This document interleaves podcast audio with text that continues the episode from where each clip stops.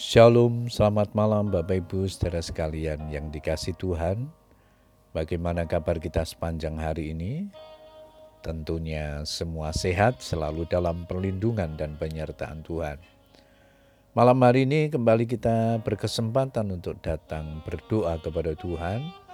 Namun sebelum berdoa saya akan membagikan firman yang malam ini diberikan tema menjadi tiang garam ayat mas kita di dalam Kejadian pasal 19 ayat 26 firman Tuhan berkata demikian Tetapi istri Lot yang berjalan mengikutinya menoleh ke belakang lalu menjadi tiang garam. Bapak Ibu Saudara sekalian, ketika kejahatan penduduk kota Sodom dan Gomora benar-benar mencapai puncaknya, Tuhan memutuskan untuk menghukum kota tersebut dengan hujan belerang dan api. Tetapi sebelum menghukum kota itu, Tuhan masih mengingat Lot dan keluarganya. Sehingga Tuhan ingin menyelamatkan mereka dengan mengutus dua orang malaikatnya untuk membawa mereka keluar dari lembah Yordan itu. Dengan pesan penting, tidak boleh menoleh ke belakang dan tidak boleh berhenti di mana pun juga di lembah Yordan. Apa yang terjadi kemudian? Saat hujan belerang dan api turun menunggang balikkan kota-kota di lembah Yordan itu, istri Lot menoleh ke belakang dan seketika itu juga ia menjadi tiang garam.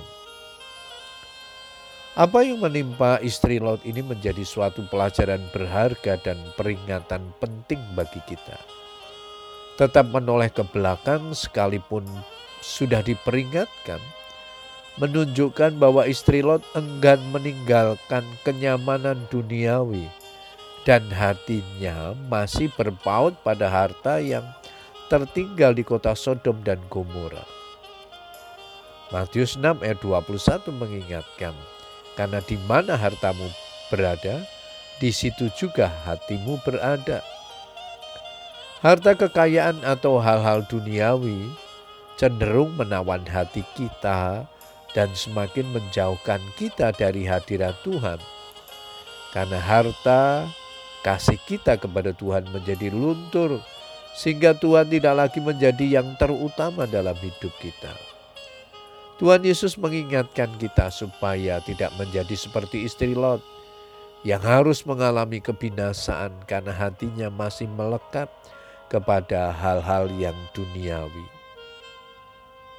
Tetapi pada hari Lot pergi keluar dari Sodom, turunlah hujan api dan dan hujan belerang dari langit dan membinasakan mereka semua. Ingatlah akan istri Lot, barang siapa berusaha memelihara nyawanya, ia akan kehilangan nyawanya, dan barang siapa kehilangan nyawanya, ia akan menyelamatkannya. Lukas 17 ayat 29.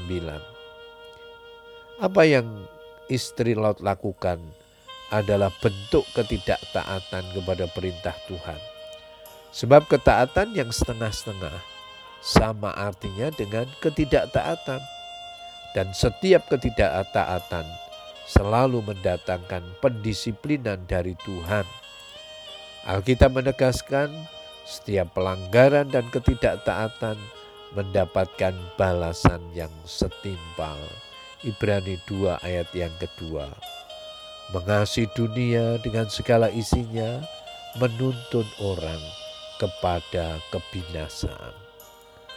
Puji Tuhan Bapak Ibu Saudara sekalian, biarlah kebenaran firman Tuhan ini selalu mengingatkan kita supaya kita tidak fokus kepada perkara-perkara dunia yang sementara ini, tetapi fokuslah kepada hal-hal yang bernilai kekal yang akan membawa kita berjumpa dengan Tuhan Yesus, yang akan membawa kita masuk dalam kehidupan kekal bersama dengan Tuhan. Puji Tuhan. Selamat berdoa dengan keluarga kita. Tuhan Yesus memberkati. Amin.